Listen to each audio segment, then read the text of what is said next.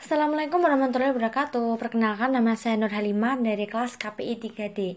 Jadi di sini saya akan sedikit menceritakan tentang pengaruh kadrama dalam perilaku masyarakat Indonesia. Jadi selama puluhan dasawarsa, industri jagat hiburan dunia itu dikuasai oleh produk keluaran dari negara Amerika Serikat atau Hollywood dan juga Jepang, yaitu berupa anime. Namun dalam beberapa dekade terakhir, Korsel yang merupakan salah satu kekuatan ekonomi baru Asia mencuat sebagai salah satu alternatif budaya populer. Berbagai produk Korean Wave seperti musik K-pop, drama K-drama, im, fashion, makanan atau K-food dan juga kecantikan ataupun K-beauty. Semuanya merupakan bentuk industri kebudayaan yang berdasarkan pada produksi dan penyebaran seni cerita rakyat dan adat istiadat. Kadrama pertama yang meraih kesuksesan internasional adalah Star in My Heart yang tayang tahun 1997 yang meraih rating fantastis di negara Cina. Beberapa windu belakang, drama seri asal Korea Selatan mulai menempati posisi di hati pemirsa Indonesia, seperti drama Endless Love yang merupakan salah satu penanda awal demam Korea di Indonesia. Jadi sejak ditayangkan di Indonesia tahun 2001, drama Korea lainnya makin marak disuguhkan di televisi nasional Indonesia. Beberapanya di antaranya adalah Boy Over Flower yang tayang di Indonesia dan juga RCTI pada tahun 2009. The Channel of Sun yang tayang di RCTI tahun 2016 dan juga Goblin yang tayang di Global TV pada tahun 2017. Jadi drama menjadi alat persuasi penonton untuk menerima budaya Korea yang dianggap sebagai sekedar hiburan semata. Padahal, sebenarnya di balik itu semua terdapat beberapa tujuan tertentu, salah satunya yaitu promosi wisata dan juga brand dari Korea itu tersendiri. Fenomena maraknya brand-brand Korea dan populernya hal-hal yang berbau Korea mencerminkan kolonialisasi budaya melalui kadrama, di mana tes, kultur, dan preferensi masyarakat Indonesia berubah. Kadrama menjadi alat persuasi penonton untuk menerima budaya Korea yang dianggap sebagai sekedar hiburan. Padahal sebenarnya, di balik itu semua terdapat beberapa tujuan tertentu. Salah satunya yaitu promosi wisata dan juga brand dari Korea.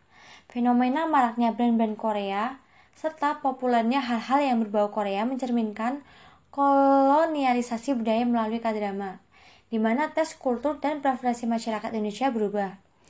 Koreanisasi pada Kadama menjadi alat mempresentasikan dunia sosial Korea dan menjadikannya sebagai kiblat bagi para penikmat Kadrama. Melalui budaya populer, Korea mampu memperkenalkan sejarah dan juga budayanya bahkan menjadi sebuah fenomena yang digandrungi sekaligus menyedot perhatian dunia. Hal ini menjadikan Korea tidak dapat dipandang sebelah mata. Pengukuhan identitas dan penguatan ekonomi pada Korea dapat terjadi karena adanya K-pop, K-drama, dan film dalam membangun citra dan merubah pandangan masyarakat tentang negara Korea yang sebenarnya. Jadi media saat ini memegang peranan penting dalam kegiatan penyebaran kebudayaan Korea. Modernisasi dan liberasi media Korea akan mempengaruhi gelombang kebudayaan Korea di tingkat lokal maupun internasional. Jaringan televisi kabel seperti Channel M, Channel One, Arirang TV, KBS World, dan sebagainya merupakan jaringan televisi yang telah masuk banyak negara. Televisi dijadikan alat untuk mengekspor halu melalui acara yang ditayangkan seperti k-drama, film, K-pop, reality show, hingga k-style. Jaringan televisi kabel tersebut tidak semua menggunakan bahasa asing. Seperti KBS World tetap menggunakan bahasa Korea, akan tetapi dilengkapi dengan terjemahan dalam bahasa Inggris.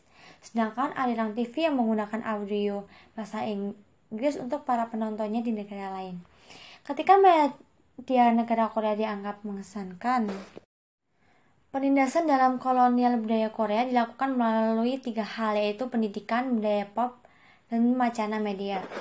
Korea memang dengan sengaja menyebarkan produk hiburan mereka sebagai soft power dalam mengukuhkan budaya mereka dan menjadikan budaya mereka diikuti. Sebagaimana The Theo berpendapat, medan budaya adalah situs konflik yang berlangsung terus-menerus, diam dan hampir tidak terlihat di antara strategi penimpaan budaya atau produksi dan taktik penggunaan budaya ataupun konsumsi. Persepsi, preferensi, dan perilaku masyarakat sangat terpengaruh sajian media, terutama televisi sebagai media yang banyak digunakan. Seperti ujaran Jess G. Scott, People are sheep TV is the shepherd atau orang-orang itu domba sedangkan TV adalah gembala. Oleh karena itu, ketika hiburan asing mendominasi, tidak heran kalaupun banyak masyarakat yang terpengaruh seperti hiburan drama banyak ditayangkan, maka mungkin budaya Korea mempengaruhi masyarakat dan tersebar di negara yang menayangkannya. Sebagaimana Josh Hamling secara deskriptif menggambarkan hilangnya identitas lokal berupa adat istiadat, pakaian, musik, cita rasa, dan gaya hidup suatu masyarakat digantikan oleh budaya asing akibat serbuan media mereka. Pesan dan tampilan dalam media seperti kadrama ini dapat disesuaikan. Pencitraan kesejarahan dapat dimuat di kadrama dengan menarik dan tidak terlalu terlihat. Seperti model televisual dari Hall, di mana siklus makna dalam wacana televisi melewati tiga momen. Pertama, memaknai wacana televisi sebagai peristiwa sosial mentah. Yang kedua, formal bahasa dan wacana bebas dikendalikan. Pesan ini terbuka, yang ketiga, cara lain dalam melihat dunia atau ideologi bisa dengan bebas. Jadi kekaguman penonton K-drama terhadap Korea dapat berpengaruh pada sikap dan perilaku. Koreanisasi dalam drama menjadi salah satu sarana kolonialisasi budaya. Kekaguman penonton K-drama terhadap Korea dapat berpengaruh pada sikap dan perilaku. Koreanisasi dalam drama menjadi salah satu sarana kolonialisasi budaya Korea di Indonesia. Terciptanya budaya penggemar Korea di Indonesia akan memberi banyak keuntungan, apalagi Indonesia memiliki penduduk yang tinggi sehingga memungkinkannya menjadi salah satu negara dengan fanbase atau sebutan untuk klub penggemar yang besar. Dengan banyaknya penggemar akan berimbas pada banyaknya penjualan produk-produk Korea di negara tersebut.